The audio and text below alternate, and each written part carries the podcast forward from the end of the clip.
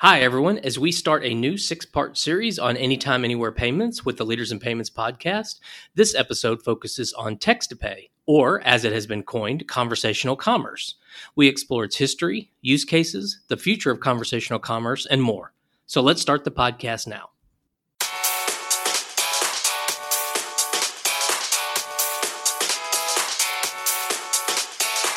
Special series of the Leaders in Payments podcast, titled Be Solid, is brought to you in collaboration with NMI, the fully integrated payment solution built to scale. In this six part series, we'll explore the ability to accept payments anytime, anywhere, using any device. We'll dive deep into mobile acceptance via contactless, tap on phone, QR codes, and digital wallets. Merchants and their customers have expectations around omnichannel commerce, and we'll explore how we got here and what is coming in the future. As we know, COVID accelerated both mobile and omnichannel commerce, but now what? In a world full of squares and stripes, be solid. But I do believe that all the workflow that you've seen over the last 20 years has happened over the internet, whether it's collecting data, whether it's documents, whether it's scheduling, whether it's two-way chats, whether it's finding ways to collect other data or do payments or do signatures or push money. All those things are coming and we've built that out today. It's just in the phase of now being adopted so that both merchants and consumers have a much more efficient and streamlined way to do business together.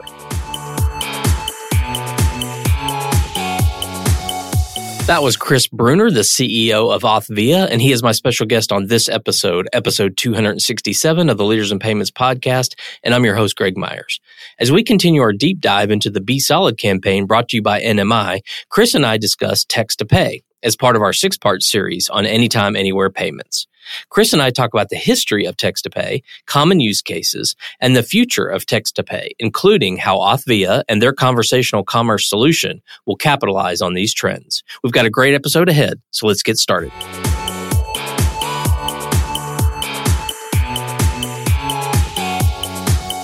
Hi, Chris, and welcome to this episode of the Leaders in Payments podcast, where we're going to be talking about anytime, anywhere payments and specifically text to pay, which of course is a great example. So we'll be diving into that topic today. So welcome to the show. Greg, thank you for having me today. Absolutely. So if you don't mind, tell our audience a little bit about yourself, maybe a little personal and professional background information.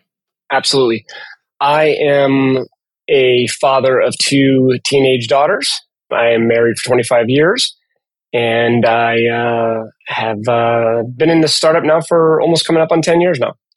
Not sure it's a startup anymore. could be, could be. Well, let's talk about it then. Tell us about Authvia and tell the audience what Authvia does. So, Authvia is what we believe to be kind of the operating system or the platform of the future of conversational commerce. So, what I mean by that is that it's a platform that's built and designed to leverage messaging, SMS, and chat channels which we think are kind of the future of, of conversation, at least between businesses and consumers, and to be able to enable any business of any size to engage and transact. And I'll get into that in a bit with consumers over those messaging lines. Okay. And I recently learned that you all secured a second patent in conversational commerce. So can you can you talk about what that means to the future of text to pay? Yeah, absolutely. So I think the there was three things that when I first started this business, I realized we had to have, and this goes back to about 2010 when I came out of kind of the wireless space. I'd been in Qualcomm, I'd been in Univision, all around mobile data, mobile data services, really sitting at the intersection between consumers and technology, and realized that messaging was going to play a big role in the future of commerce, right? Much like you saw in 2000, you saw e-commerce emerge and that came after the web was launched, right? Then commerce came and you saw companies like PayPal and Braintree really kick off and, and become billion dollar companies. 10 years later, 2010, 2013, the same thing happened in m-commerce, right? So you had all these apps out there and then suddenly commerce became a big part of the mobile app ecosystem and companies like Stripe and others emerged. And you have other players that really helped to refine commerce in a big way, like Amazon or like Shopify, um, that brought other features, other functionality, other workflow to the space. And really, we, we look at the e-commerce space, the m-commerce space, and now we're looking at c-commerce. And so when we started to launch this platform years ago, I realized there was three things. There was going to be some fast followers, And we had to do three things very well. And that one was we had to build the best, deepest, richest platform out there that enabled any business to be able to engage, transact, do a whole lot of those workflow type operations, but do it all over messaging and chat. And so we've done that. We've built a world class platform. And that's just a, it's a testament to the relationships that we've secured via partnerships with the payments and the messaging guys. They've looked at our platform and they've understood how deep and rich it is and how it checks all their boxes. And so we had to build that. We had to secure all the on ramps to what I think was this new conversational commerce world.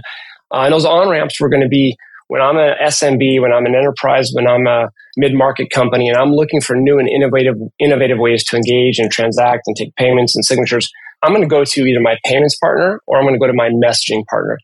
And so I thought for us being a white label B2, B2B2C platform, we had to secure and anchor those relationships to make sure as, as that wave came about, we were first and foremost really had that pole position in working with all these entities going forward. And we've done that.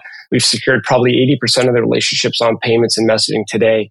And then lastly, and arguably not the least important was to get patents. And patents are critical, as we all know, in emerging spaces and emerging technology, not so much to be offensive with them, but to be defensive, to ensure that if you IPO, if you uh, are acquired, that you are giving all of your partners, the companies that partner with you, the security and knowing that what you're doing, you've got patents around that. And so that was a, a, critical component about, about what we set out to do. And I think it speaks to our leadership and our innovation in space. I think part of being early to the space was our ability to kind of get a lay of the land, understand from the big stakeholders out there what was important today and what was going to be important in the future, and start to architect our platform in such a way and, and to file the appropriate IP to ensure that we had the safeguards in place as we grew. Okay. Well, let's let's dive into text to pay at a, a broader level. And obviously, you've been on, you know, involved since the beginning. So, can you give us just a quick history of text to pay? Absolutely. So, the term text to pay or pay by text kind of got bastardized in 2007, 2008, 2009. So, if you were in the wireless space, there was an emerging business that was companies called text to pay at the time, or people called text to pay. It was called also also called premium SMS, and that was your ability to put any digital goods or services on your wireless carrier phone bill. So you might get a message that says, "Hey, you know, you want to bill your New York, New York Times to your Verizon bill for nine ninety nine a month?" Reply yes or okay. At the end of the month, you'd get your Verizon bill, and then there'd be a nine ninety nine charge from New York Times. Also, in that same you know mix of things were ringtones and wallpaper and horoscopes and games and anything under the sun. And so what would happen is, and that this became a very very big business. In fact, one of my buddies had a business; they were doing about 15 million a month in MRR. And then come January of I think it was I forget the year, right after around 2010 or so, the entire industry was shut down. Um, and it was shut down because so many people were having their kids go on and sign up for these recurring charges that you know mom or dad wouldn't notice for six or seven months, and then they'd call into Verizon, and uh, there'd be a, a, long, drawn out battle over who was going to pay for it, and then ultimately the carriers had to give the money back, and and uh, so it just became a big, messy hornet's nest. And so it did a lot of damage to the thought or the concept around text to pay or pay by text. And so I think as we started to launch this, and it's a very different play than what they were doing back then. So today we work with all the traditional credit card, debit card, ACH rails. We work with Chase, with US Bank, with Fiserv, with FIS, all the major processors, all the major messaging companies. But we had to go through and get certified. We had to go through and ensure that these transactional rails ran just like e-commerce channels. So very different from what was taking place in 07 to, to 2010 but it was a it was the name that we had to deal with right we couldn't come up with a different name because it really was still pay by text or text to pay but we had to change the way the industry viewed it. And the industry in this case was the wireless industry and, and the governing bodies on that side. So it's taken us years to get them comfortable with the, with the fact that we have built and designed a platform that is the most compliant and the most secure platform in market today. Not everybody does it the way we do it, but we've built it this way for the reasons being that we wanted to ensure the wireless industry that everything was being done within their code of conduct, within the way that they thought the world should happen around commerce. Uh, and then we've added to it and we've layered things on, but we've kept security and compliance at the top of it. And so it's been a long, much longer route than people think about when you think about text to pay, but probably I'd say 06, 07 it started. I think today we're coming to a whole new world around what text to pay and or conversational commerce means. But that's that's a brief history on text to pay. Okay. And what are some common use cases that you see today? So for us, we're a horizontal platform, right? So we go to market through the primary from the largest payments companies and we go to market through the largest messaging companies. And so we don't necessarily select the types of merchants, enterprise or SMBs that work with us. However, we do have a suite of solutions that work for almost every merchant. So you, if you're thinking, if you're a company and you're trying to take payments over the phone, right? So that's one use case that is critical, right? So if I'm taking your credit card information or banking information over the phone, you're probably in, in some form of PCI. You probably have some form of PCI compliance issues, right? So today they'll kick you to an IVR, which is a pretty bad experience. They'll send you a link to a website that you have to log in to make a payment, which can be a rough experience as well. Both of those have pretty high drop offs 40, 50, 60%. Or they'll take your card right over the phone, like your local flower shop or your you know coffee shop. So that's one area that we work with a lot of companies, and almost any company that's out there today has that use case. Another one would be slow payers or late payers, right? So oftentimes it isn't that consumers don't want to pay you. It's that you've made it so hard for them to pay you. They either have to go old school and write a check. They have to spend two hours on a Saturday logging into their bank or logging into your website to make a payment. They have to remember to do that.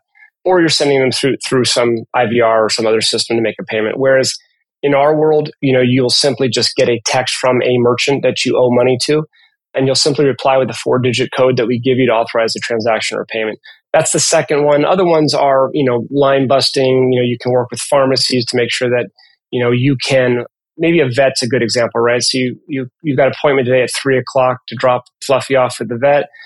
You confirm the appointment over text you then get a text that says, "Hey, you know, we need a copay of thirty-five dollars. We need you to um, check a box to tell us that Fluffy's had, you know, and sign to make sure we know that she's had her vaccine. And then please give us some descriptive things around what's wrong with her today. You know, she's got digestive issues and she hasn't eaten for two days. And all of that data gets collected and pushed back into the veterinary front office.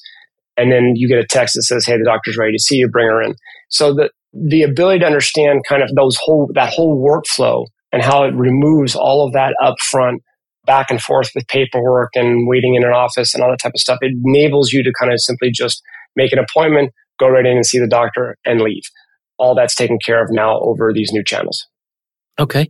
And can you speak a little bit to how the actual process works? Like we all have phones, right? So we, we understand text, but do do you have to sign up with Authvia as a consumer, or how does that whole workflow work? Yeah, so we are a white label solution. We go to market through the, the enterprise, the ISVs, the software providers, or the, the merchants themselves.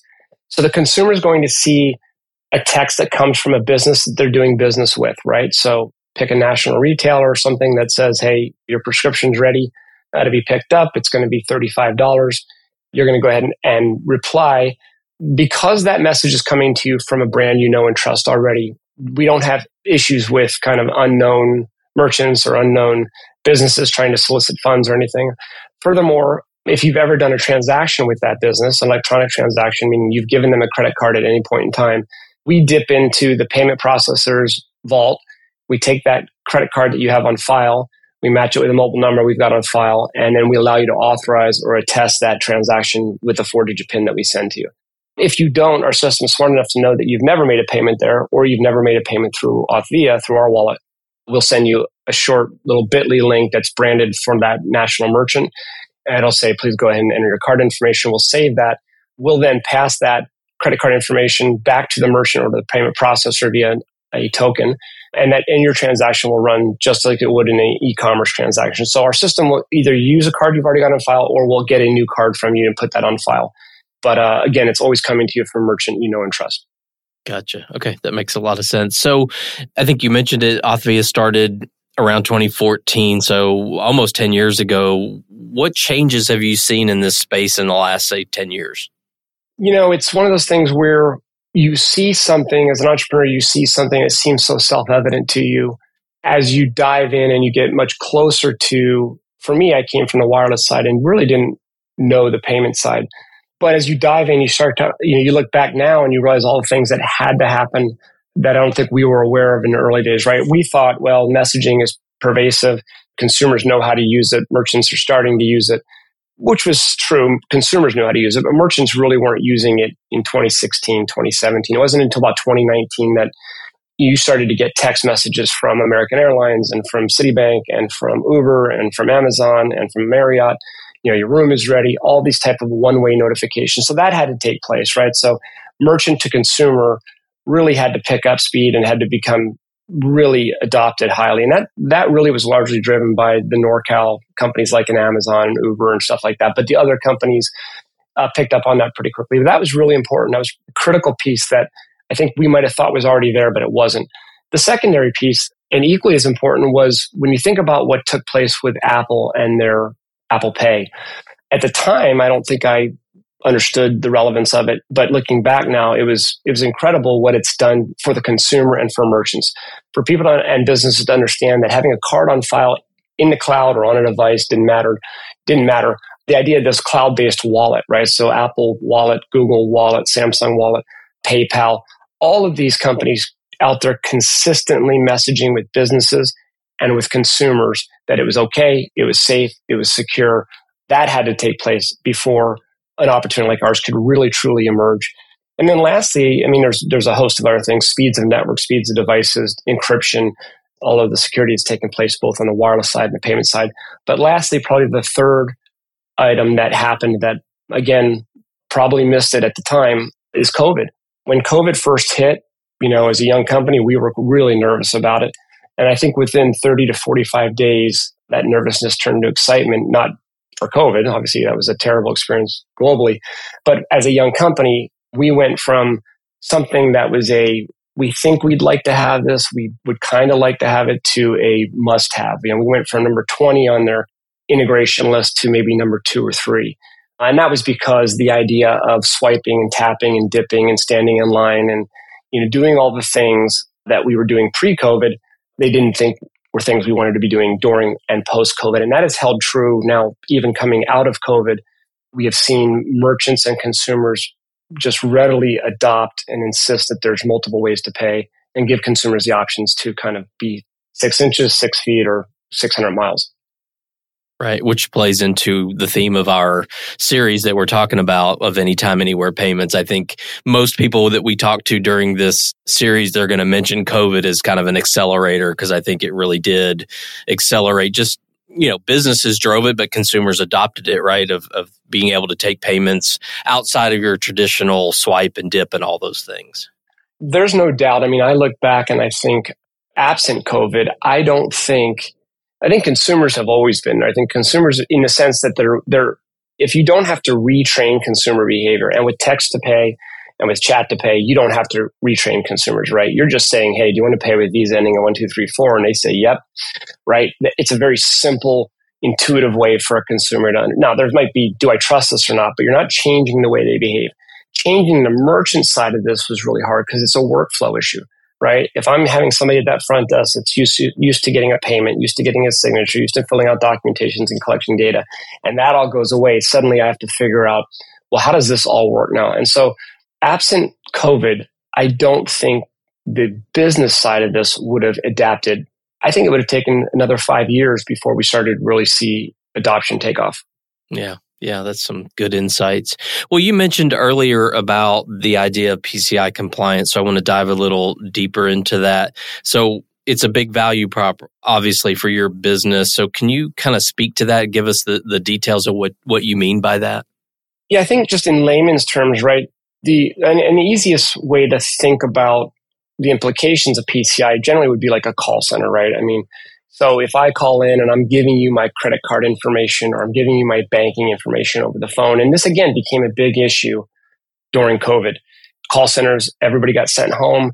I'm calling in to, you know, have, you know, new carpet installed and it's going to be $3,000. And I'm talking to the lady at the call center and I have to give her my credit card or my debit card information over the phone. And, you know, her cousin Louie sitting on the couch next to her, writing everything down that she's writing down and then takes that card information because they've now got my full 16 digits, they've got my zip code, they've got my four digit PIN, and they go out and they fraudulently charge that and they might you know use that online somewhere or might however they do that go ahead and, and run fraudulent charges that's a big issue and it's not it's not legal to do that And a lot of companies are being cracked down now on doing that. And so I think, again, COVID was a catalyst where in a call center, you could kind of control to a degree what was going on, even though a lot of that was still happening in call centers.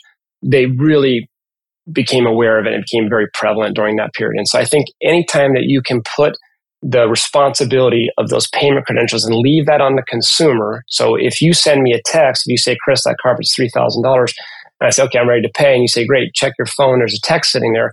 I get a text and it says, go ahead and authorize against card ending in 1234 because I've paid before. Or if I haven't, click this link and enter your card information. No one outside of myself ever sees my payment credentials, my banking credentials, or anything, right? So the person in the call center is just going to get a checkbox or a green light that goes on and says, hey, this payment has been made, the transaction was successful. Go ahead and set up the installation for the new carpet.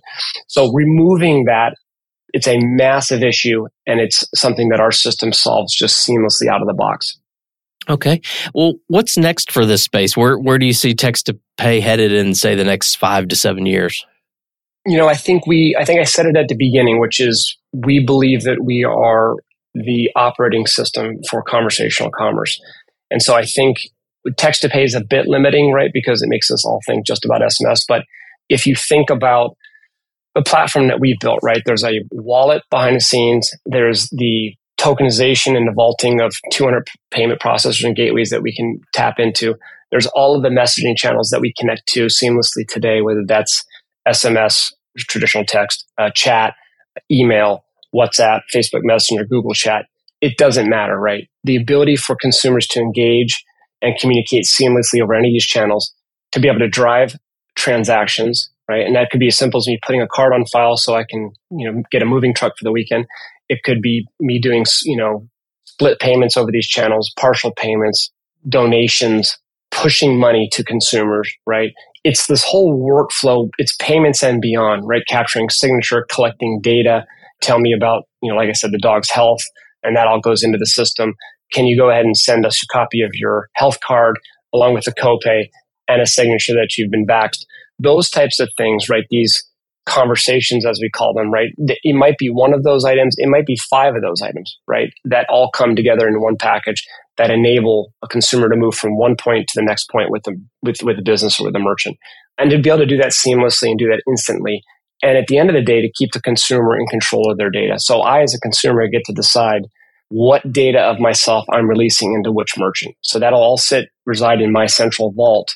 And I can then decide, yep, I want to let my, give my latest blood work to this doctor so they can view that and I can release that information, right? I can do these types of things and control that data. And ultimately that'll, you know, expire. Ultimately we'll have other protocols around that.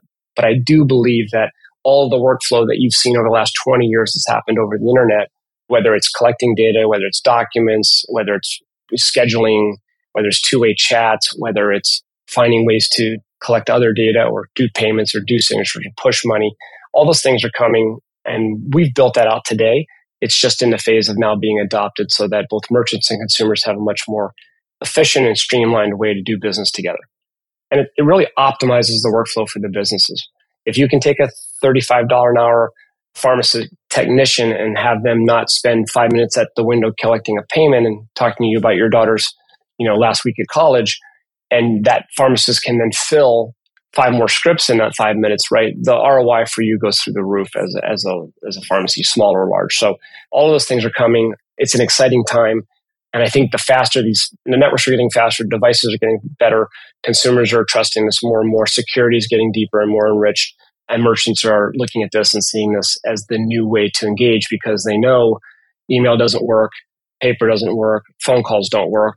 Only way to break through the clutter is to kind of reach consumers where they are and, and on the device that they're on.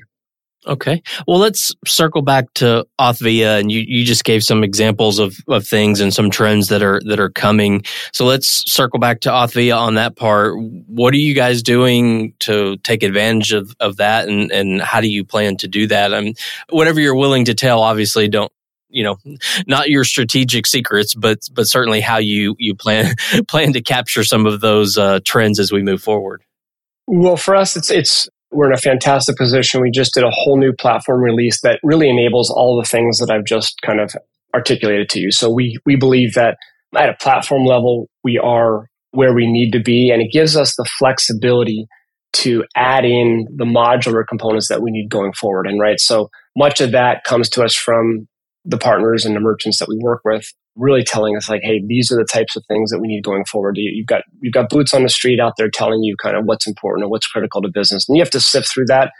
You have to find the things that apply to all and not just to a few. But we are really thrilled with the latest release of our platform and what it enables us to do. And there is nobody in this industry right now that's close to us in terms of just feature functionality and depth of the platform. And we know that because we've gone to RFP in the market uh, with the major payment guys, major messaging guys against the competition. And, and we feel very, very confident about where we sit from a platform perspective. So that's probably first and foremost. I think the patents are great. I think they help us as well. But ultimately, at this stage, really, it's all about growth and revenue to keep our focus on. That's where we need to be putting our energy right now.